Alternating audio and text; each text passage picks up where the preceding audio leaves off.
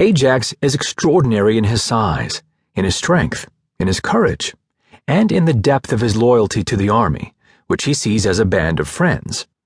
He is the largest of the soldiers at Troy, he is the strongest, and he has saved the lives of more of his friends than anyone else over the period of this nine year war. He has enjoyed the role he has played, but he expects to be honored for it. He is extraordinary in many ways but we must not see anything unusual in his reaction to what he sees as an insult. He is like us, only bigger. Ajax is not extraordinary in his hunger for honor and respect. We have all felt like Ajax on some dark day or night when we have not been treated with the respect we feel is due to us. And when we have lost out on honor, we may come to feel that we are no longer members of the community that we had formerly believed to be ours. The opposite of honor is insult, and insults drive people out. In today's workplace, complaints about salaries and bonuses often have more to do with honor than they do with financial need. If you pay him more than you pay me, that shows you value him more, and that hurts my sense of honor, especially if, like Ajax, I have given you my all. In that case, I may take your decision about my salary as an insult. Insult leads to anger. Ajax has a huge capacity for anger, but this too is not unusual. Honor and anger are wired to the same fuse. Nothing arouses anger so surely or so fiercely as an insult. Plato understood this when, in the Republic, he grounded both anger and honor in the same part of the soul, the thumoeides. Anger rises when honor is denied, and when anger rises, community breaks. Other loyal soldiers, watching the case of Ajax, may come to question their own loyalty to the army. Do they really belong? Are their contributions recognized? If Ajax, who has done so much, is not rewarded, what hope do the rest of them have? Full membership in a community depends on certain feelings, and these feelings are easily starved. A community is a circle of respect, and respect is felt.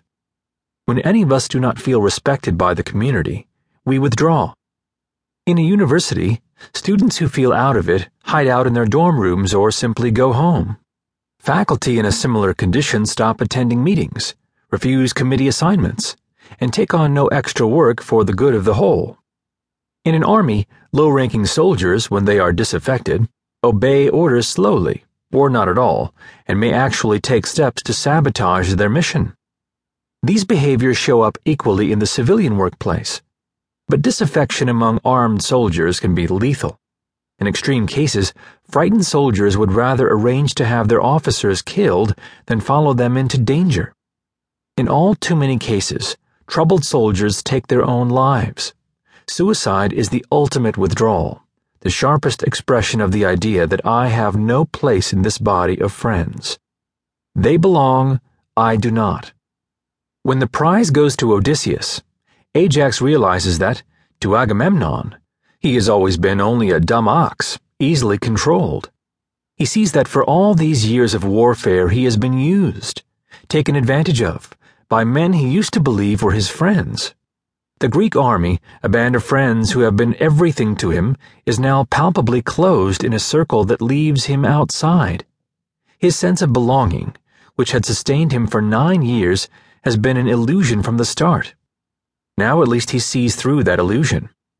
Ajax is ignorant on an important point, however, and this ignorance fires his anger to the breaking point. Ajax does not understand the value of Odysseus's contributions. He despises people who depend on the power of words, and he has contempt for anyone who would win a battle by stealth. When Ajax dismisses the power of words and stratagems, he speaks for the dominant culture of ancient Greece. Actions are what matter, and they happen on the field of battle. Words serve only to cloud judgment, and they do that in the camp, at night, or in meetings that waste the daylight. So Ajax thinks.